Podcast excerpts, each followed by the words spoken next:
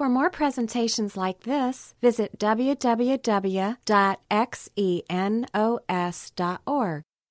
So let's just jump right in. We get to John chapter 4, verses 1 through 4, and we read, Therefore, when the Lord knew that the Pharisees had heard that Jesus was making and baptizing more disciples than John, although Jesus himself was not baptizing, but his disciples were, he left Judea and went away again into Galilee, and he had to pass through Samaria.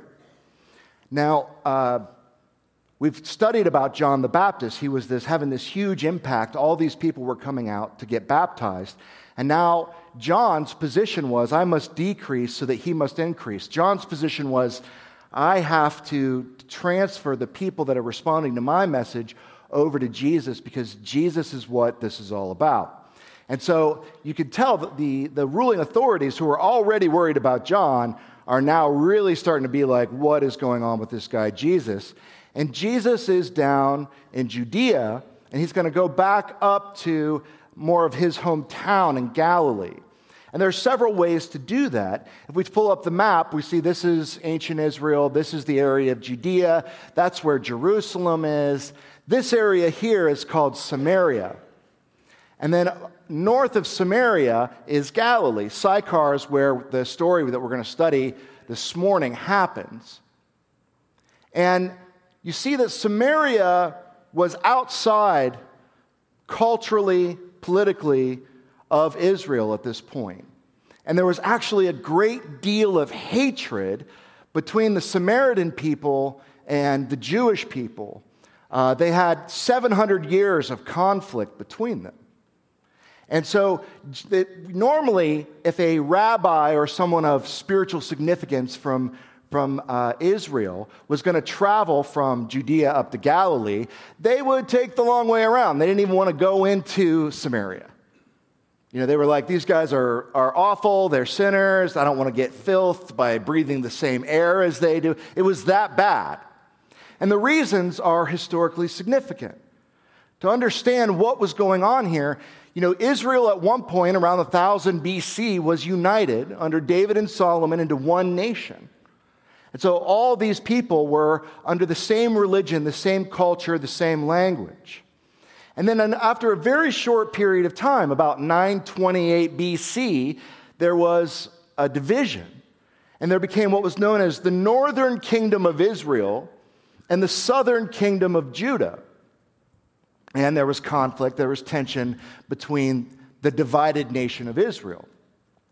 Well, the northern kingdom, you know, came, went further and further away from God. Frankly, both kingdoms struggled and uh, got into idolatry, got into the false religions of their neighbors, broke their covenant with God. But the northern kingdom was worse, and so they got wiped out first. In 722 BC, Assyria came in and made it all the way and just obliterated. The northern kingdom of Israel was gone.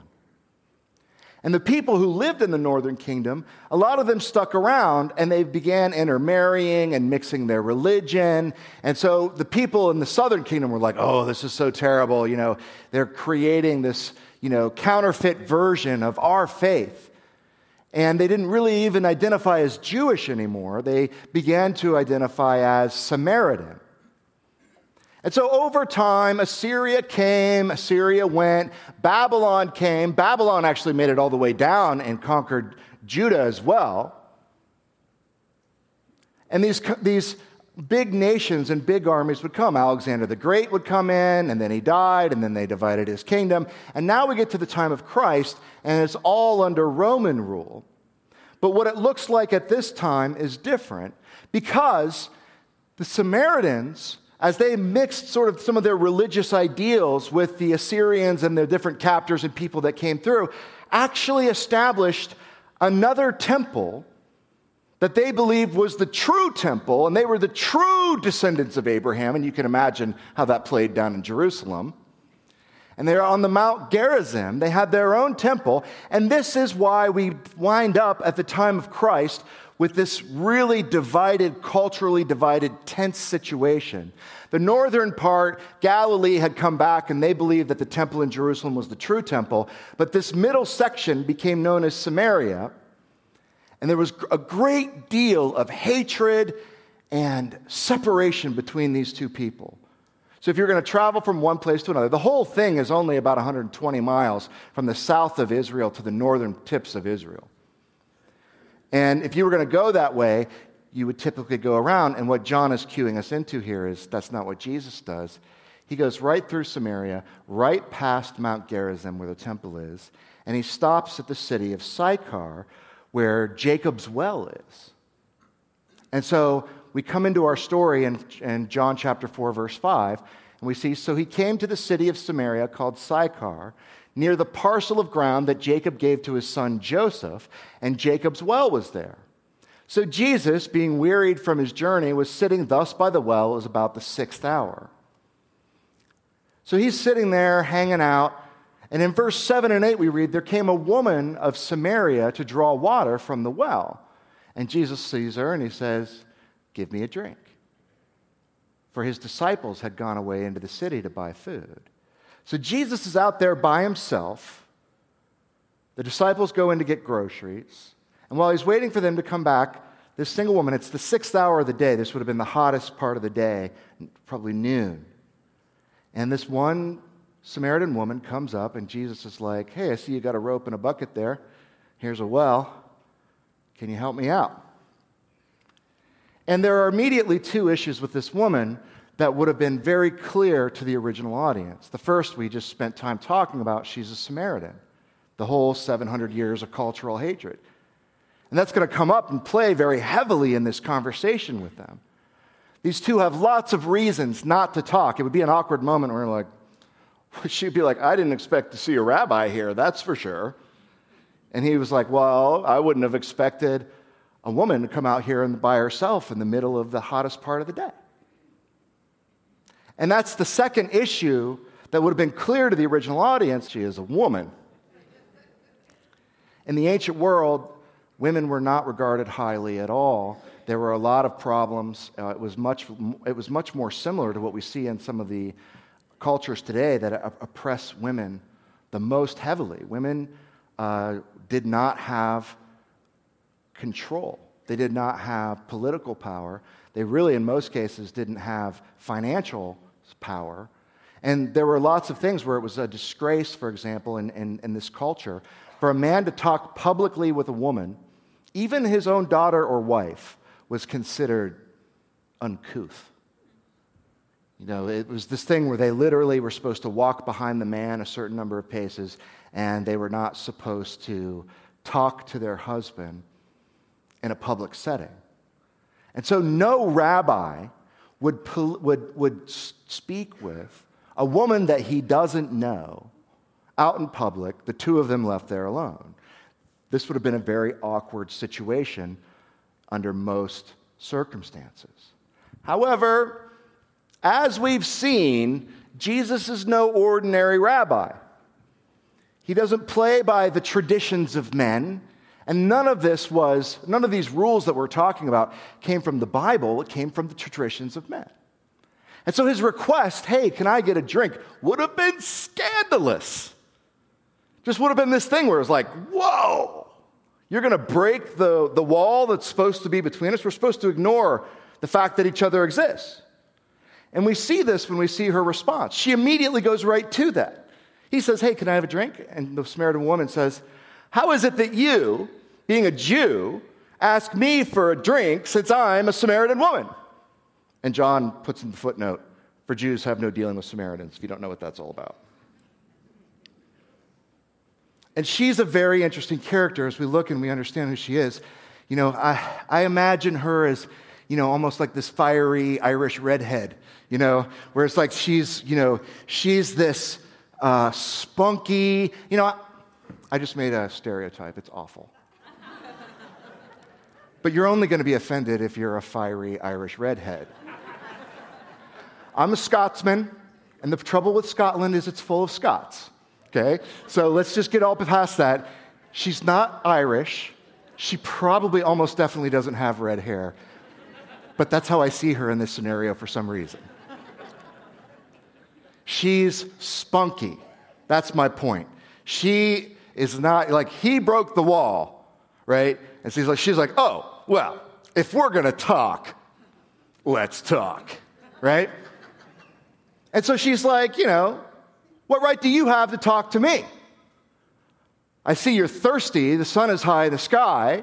Oh, so we're just going to ignore all this. I'm a Samaritan, I'm a woman, you're a Jewish rabbi, but when you're thirsty, none of that matters. I bet if I had a need, it would matter. Right? That's the essence of what she's saying. And Jesus does what Jesus has been doing a lot lately. He says something weird. He says in response to her in verse 10 If you knew the gift of God and who it is that says to you, Give me a drink, you would have asked him and he would have given you living water. And you could tell that is not what she was expecting. No rational person would, would, would expect this response. I mean, essentially, what he's saying here is if you weren't so wrong in your spiritual beliefs, if you knew spiritual truth and you knew how important I am, I could have given you something much more important than water. That's a strange response. And it's very interesting to think, you know, what's she going to do? And, you know, now she's like ready to go. I mean, we talked last week, you know, Jesus was sparring with Nicodemus, you know, and it was sort of this, you know, and she's like, oh, all right, here we go, you know. She's like ready to rock. It says, you know, chapter 4, verse 11, she says to him, Sir, you have nothing to draw with, and the well is deep. Where do you get that living water? Just 10 seconds ago, you were asking me for a drink, and you didn't have what you needed to get a drink. And now, you're telling me if you're such a fancy man with so much to offer, where's your bucket? You're not greater than our father Jacob, are you, who gave us this well and drank of it himself and his sons and his cattle? And you see what she's doing here? She's saying, You're in Samaria now. But you know what we have here in Samaria? Stuff from Jacob. You know Jacob Abraham, Isaac, Jacob, one of the patriarchs, one of the founders of our faith. You guys down in Jerusalem think you're so high and mighty. Right here, you're standing at Jacob's well. Jacob, what was his other name? What was the name that God gave him later? Oh, yeah, Israel. You can tell she's digging right on, you know, this cultural tension between them. And she's like, You're in the land of the originals here. And you're not saying that you're greater than Jacob, who gave us, the Samaritans, this well, are you? And Jesus is, you know, not afraid of a fight. He zeroes in. He says to her in verse 13, Everyone who drinks of this water will thirst again, but whoever drinks of the water that I will give him shall never thirst. But the water I will give him will become in him a well of water springing up to eternal life. And this is so similar to what he said to Nicodemus, isn't it? Right? He said, You're born spiritually dead. You have to be born again. You have to be born in the flesh and you have to be born in the spirit. You need spiritual life. And you need to receive spiritual life from me. He's saying, I'm not talking about your physical thirst. I'm talking about your thirst for meaning. I'm talking about the part in you that wonders if you matter. I'm talking about the part in you that longs for a God that you do not know. I'm talking about real thirst. That's what I could quench. Not physical life, not sustaining your physical life. That's not what the water I have does. It's eternal life, it's spiritual life. You need the living water that I have. That's what he's saying. Or, I don't need a rope or a bucket to give you that. But he is offering it to her. And now, you know, she gets real spunky. Verse 15 The woman says, Well, sir, give me this water so I won't have to come down here and draw water all the time. Give me your magical water that will make it so I never thirst again. That'd be great. And this is a typical response. We see this a lot to spiritual truth it's cynicism. You know, this is a person who has surely been told and taught spiritual things, has had encounters with people claiming to be spiritual men, spiritual women. Uh, she's been burned. There's a hard heartedness here, you can tell. You know, she's not open, you know, she's, she is hard. Here's this guy that she's never seen before that's traveling through Samaria as a Jewish rabbi, which should be a curiosity in and of itself. And he's talking to her about her spiritual life, and she's just like, Get out of my face. No, I won't get you a glass of water. And he's talking to her about spiritual things, and she's just defending and beating. And it's clear that she's been beat down, like many of us. She's been beat down by so many fake spiritual promises. I'm not having this from you today, she's saying. I have been down this road before. I've looked to the spiritual life, the spiritual realm, and I've been burned.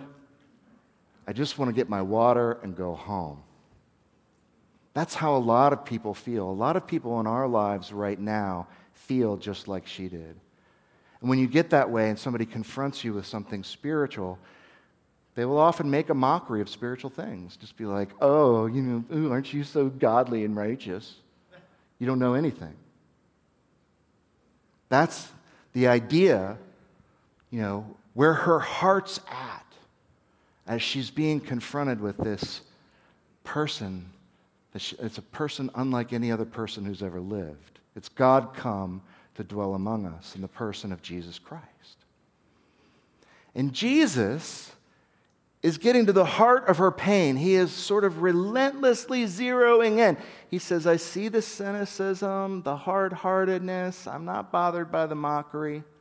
And he gets out his can opener and says, We're going to open up the, the, the armor around your heart here, and we're going to expose you because you need this. This is your moment where everything can change for you. And if I have to go straight at you in order to get there with you, I am willing to do that. And he points to her real need.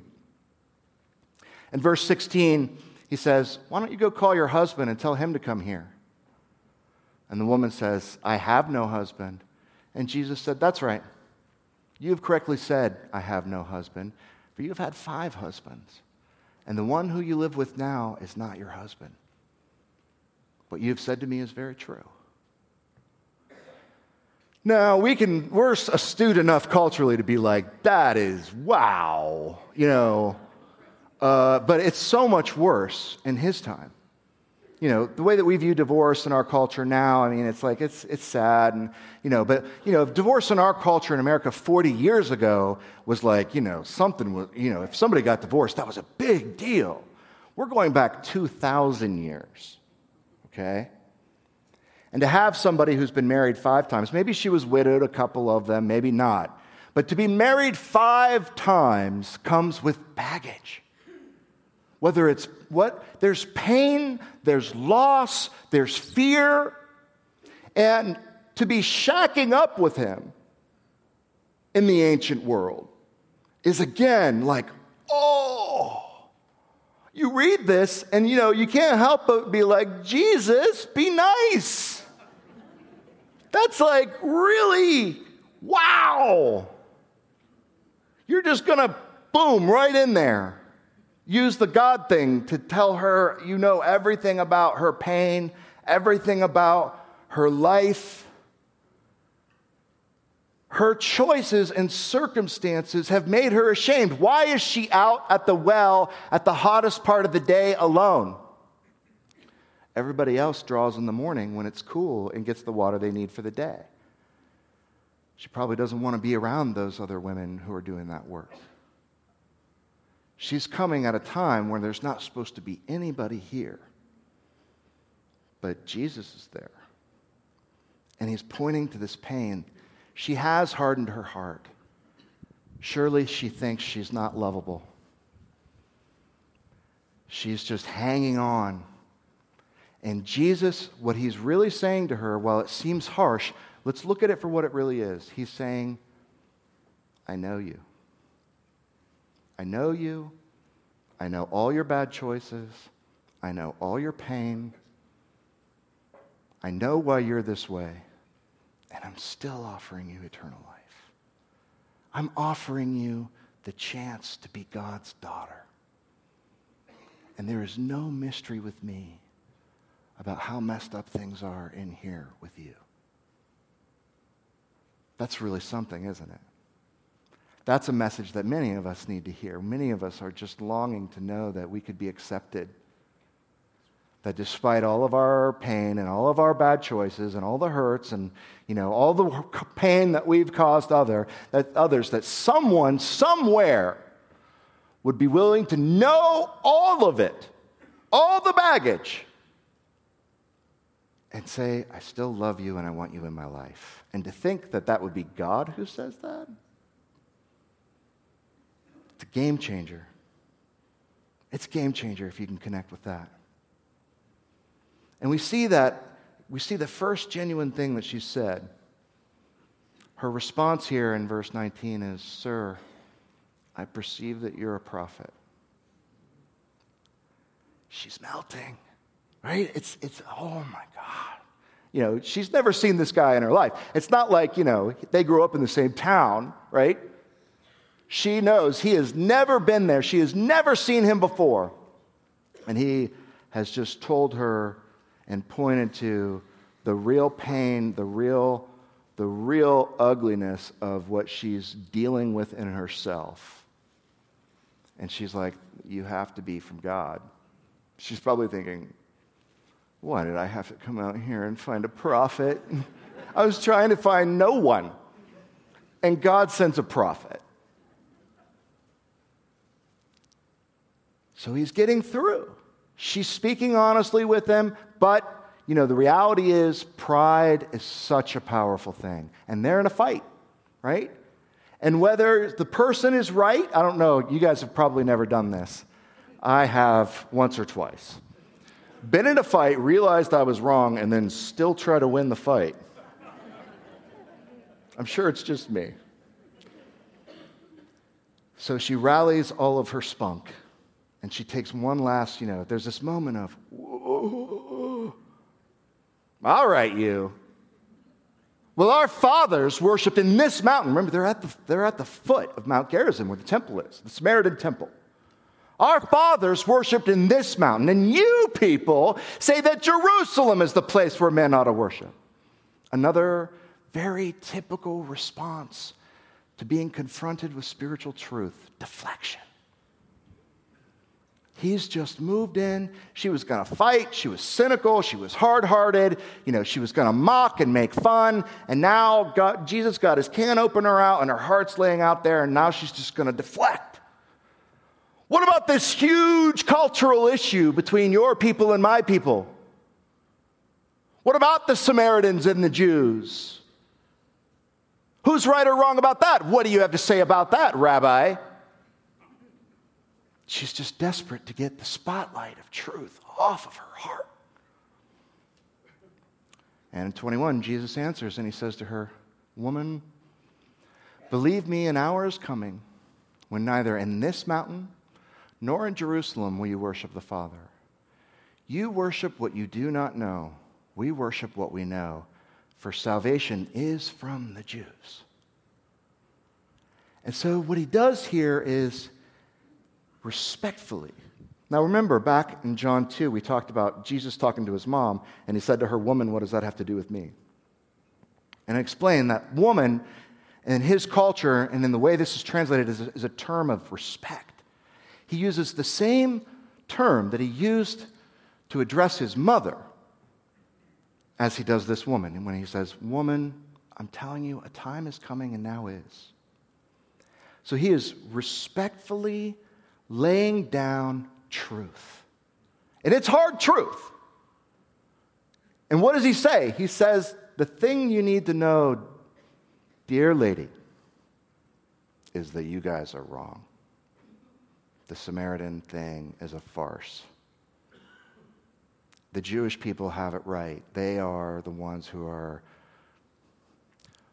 more closely following Abraham and Isaac and Jacob and Moses. The temple is supposed to be in Jerusalem. This is not. This whole thing that you guys are into is not true. But you don't have to go to Jerusalem to be made right with God. You don't have to be Jewish to be made right with God. And what's wrong is the whole understanding that's fueling this fire between our people is a complete misunderstanding of who God is. He says in 23, an hour is coming and now is when true worshipers will worship the Father in spirit and truth. For such people, the Father seeks to be his worshipers. God is spirit, and those who worship him must worship in spirit and truth. What is he saying? He's saying you need spiritual life. You need the Spirit of God to come into your life. That's the whole thing I've been talking to you about with the living water thing. And you need to know the truth. The truth of God. Because God loves you. He has put me here at this time in this place to help you see it. And He is offering you the chance to become a worshiper of Him a member of his family, and be given spiritual life, eternal life. And you don't have to go to Israel, and you don't have to go to the temple, because God is everywhere, even here in Samaria, and even with you, the woman at the well. Will you receive him? That's what Jesus is saying here. It doesn't matter what your background is. Why did John, our author, take Nicodemus, the Pharisee, the ruler, the teacher of Israel, and put that story right next to the woman at the well, the Samaritan woman? Why did he do that? And what does Jesus do in both of these stories? The same exact thing. Pharisee Samaritan woman, doesn't matter. Clean liver, immoral life, doesn't matter. Jewish, non Jewish, doesn't matter. God wants you to know the truth. We all approach Him the same way, and God wants to be in all of our lives. Imagine being an early reader of this reading this and, and seeing these things laid out. It would have been crazy. If you're a Jewish person in the first century reading this, you're just like, what? This totally goes against what I've been told my entire life about God. I've been told good people go to heaven and bad people go to hell. Be a clean liver and, and be good and pious and do good things for bad people, and you've earned it.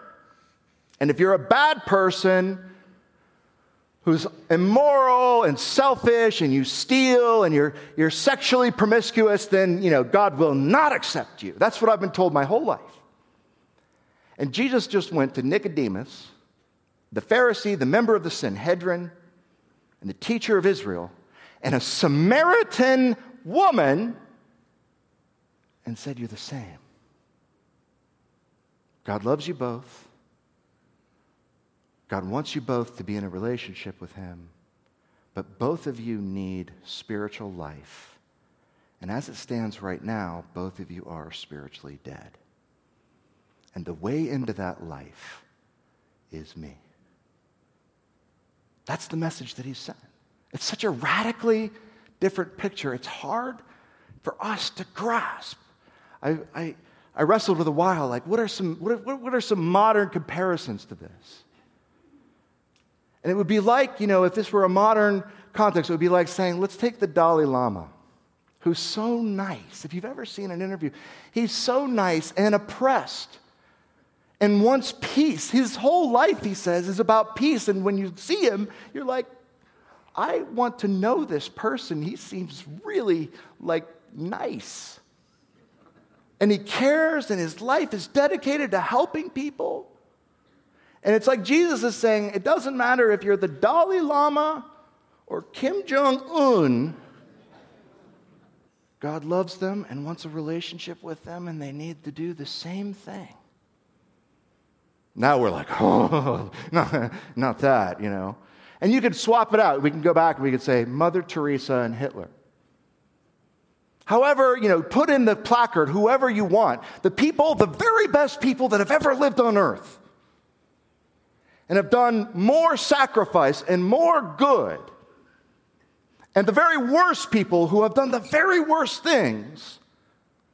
And I'm not saying they're the same in the sense of, you know, the impact they've had on the world is radically different. But I'm saying that the path for them to God, according to Jesus Christ, is the same it's faith. It's not what they do, it's what they believe. And this, is, this would have been just as shocking to them to have Nicodemus and the woman, the Samaritan woman, put right next to each other. So, what does she do? She tries the final brush off, right? And she goes to the, the fortress that so many go to when their arguments have failed, when, you know, they can't prove you wrong, when, you know, the hard heartedness, the cynicism, the deflection, all that's failed, but there's a good, old fashioned fortress that you can retreat to. And she goes right there in verse 25, she says, I know that the Messiah is coming, he who is called Christ. And when that one comes, he will declare all things to us. What is she saying here? She's saying, Yeah, yeah, yeah, you guys have your traditions and your interpretation. We have our traditions and our interpretation. But no one can say for sure what God is really like. I mean, there are so many different interpretations of what the Bible says. Who can know? And so one day, maybe God Himself will show up and He'll set us right on all of this. But until that day, it's just your word and your interpretation against mine. And boy, did she say that to the wrong guy. right? Because, like, you know, this is like, this incredibly dramatic moment where Jesus is like, I'm really glad you went there. She's saying maybe one day God in person will come and tell us what the truth is, but until then, all we can do is wonder. And Jesus says in 25, I who speak to you am He. That's me you're talking about. The day has come. The day where God comes and tells us what things are really like is today, he says. That day has come for you. And I am telling you what God is really like. God really does want to be in your life. God really does know all of your pain, all of your hurt, and all of the bad decisions that you've made. He knows every time you've shaken your fist at Him. He knows every time that you've cursed His name. And He really loves you, and He's really here right now telling you He wants to be in your life. He wants to give you eternal life. I mean, can you imagine what she must have been thinking? How do you come back from that? I mean, you could, you could reject it, but I mean, he had proven that he had some kind of connection with God here. At this moment, the disciples show up, wah, wah. and they're amazed that he had been speaking with a woman. Yet no one said, What do you seek or why do you speak with her? I mean, this is great because remember, this is being written by John. This is him. He's putting himself in this own frame, right? And he's like, Then we showed up in, the middle of like this critical moment Woman, I who speak to you and he. And then we showed up with the groceries, like, Hey, Jesus, what are you talking to that woman for? And they're like, mm, we better not ask. We'll just You know, John's perspective, I mean, you know, sometimes people talk about, like, why do the disciples look so foolish in some of these things? And it's like, they wrote these. This is their eyewitness account of themselves. They're not being disrespectful, they're being honest. All we, he's saying, look, John is saying this. We showed up and all we could see was the cultural differences. And we didn't even know what to think about what Jesus was doing. But the woman left her water pot, went into the city, and said to the men, Come and see a man who told me all the things that I have done. This is not the Christ, is it?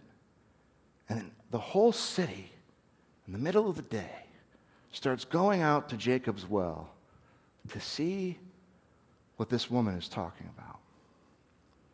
We read on in 39 From that city of Sychar, many of the Samaritans believed in him because of the word of the woman who testified.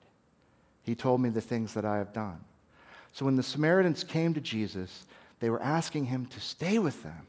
And he stayed there two days, and many more believed because of his word. And they were saying to the woman, It's no longer because of what you said that we believe. For we have, seen for ourselves, we have heard for ourselves, and know this is the one, indeed, it's the Savior of the world. Put yourself back into the Jewish audience.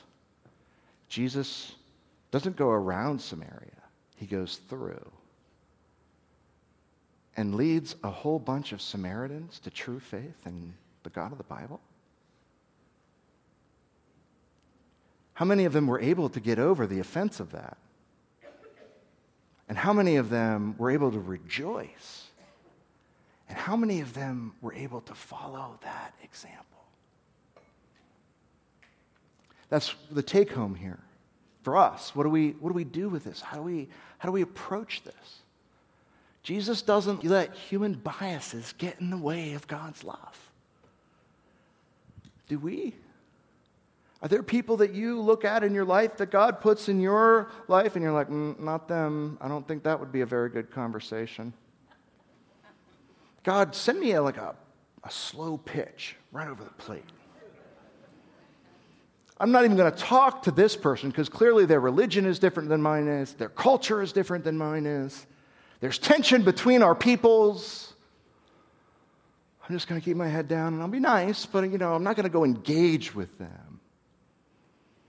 That's so human. That's so easy for all of us to fall into. That's so not what God is like.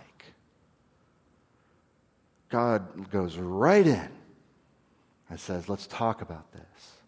He isn't afraid to have a respectful but clearly difficult conversation.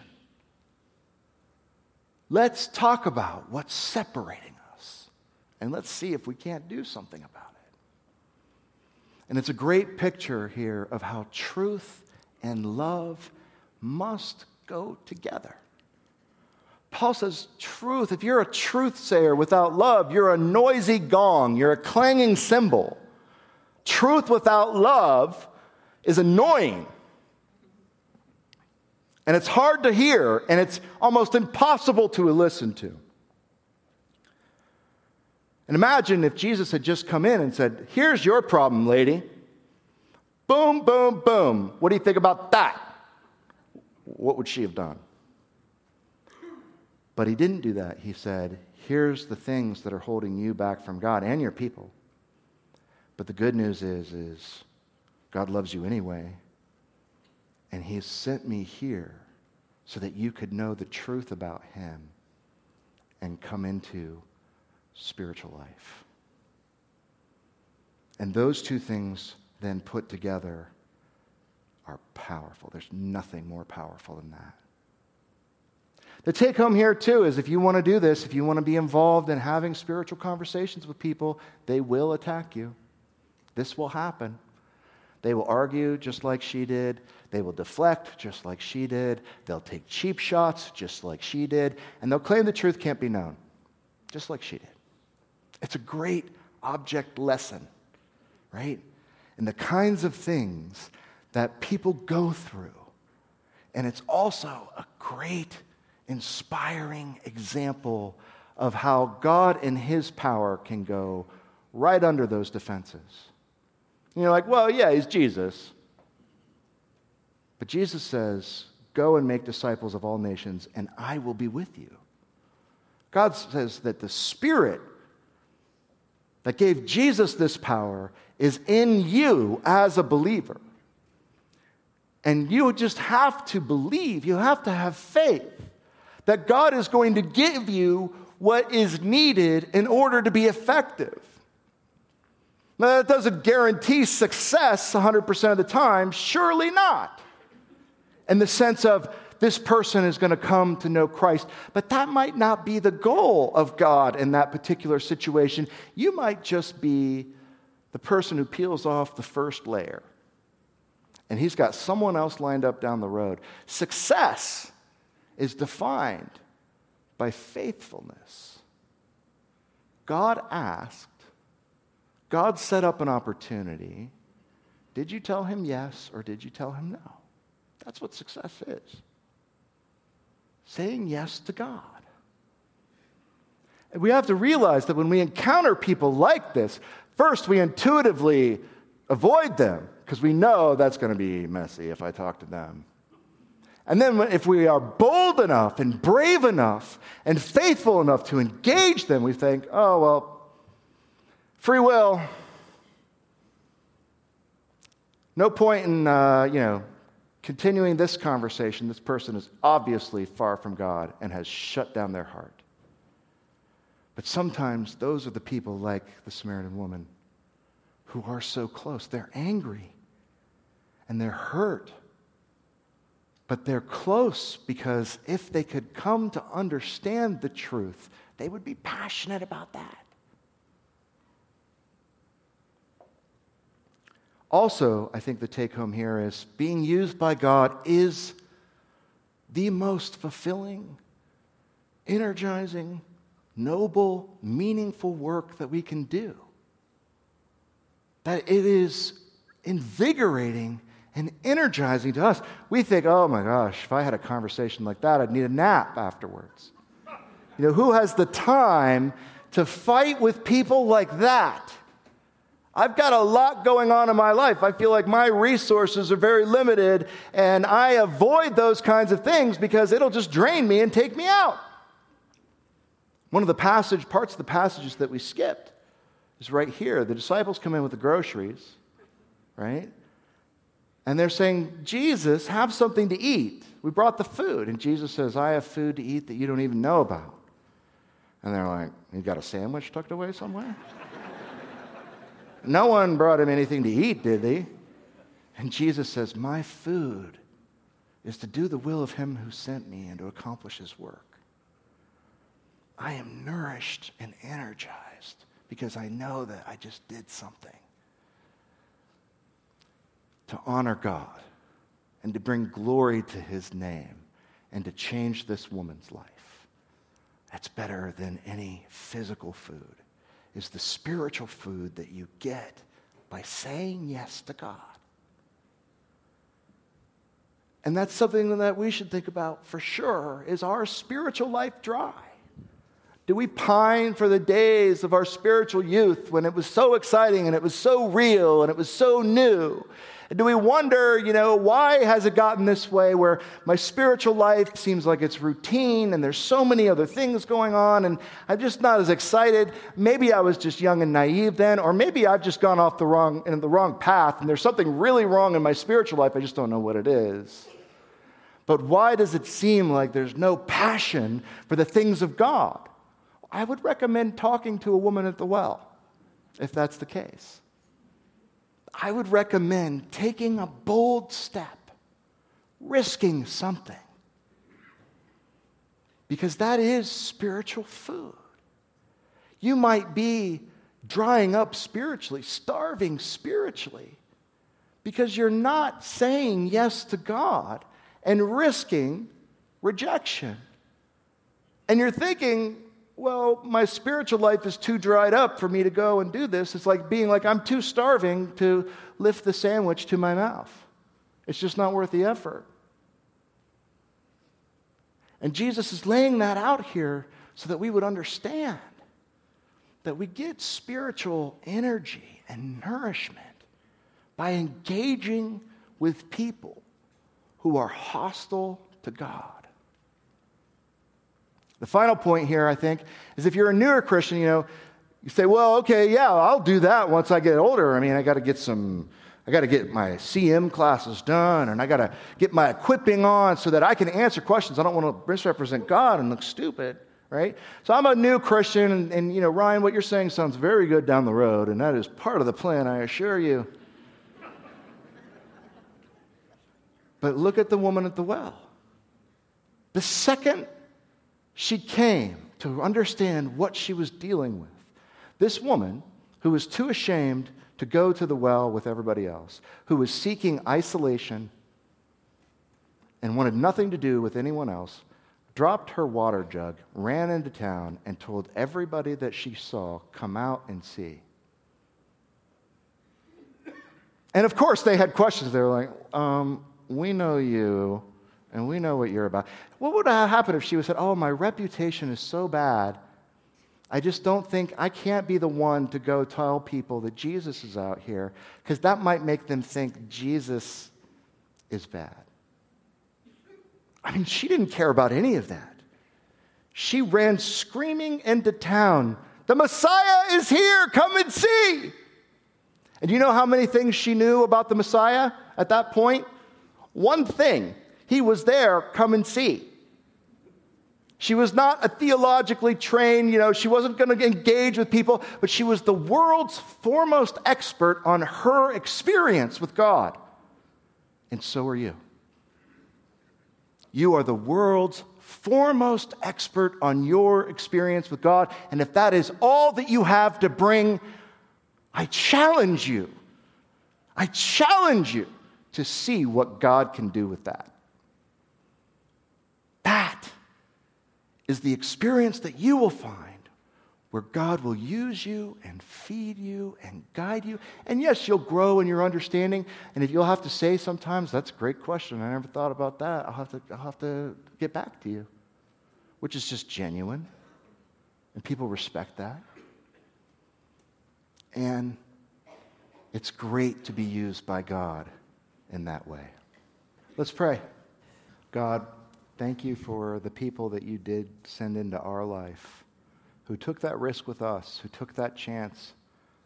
A lot of us are pretty scary, and we're pretty angry, and pretty hard hearted, and pretty cynical, and pretty ready for a fight. But someone took the chance and said yes to you, and it changed everything for us. Help us not to forget that, God. Help us to bring that with us to work. Help us to bring that with us into our neighborhoods. Help us to be sensitive to the leading of your Spirit, to trust in you, and help us to overcome the silly differences that keep us apart as men and women. And look at the world and look at the people of the world the way that you do as beloved children and brothers and sisters. Amen. This study was recorded at Xenos Christian Fellowship and is copyrighted. You may freely copy and distribute it as long as you keep it intact and do not sell it.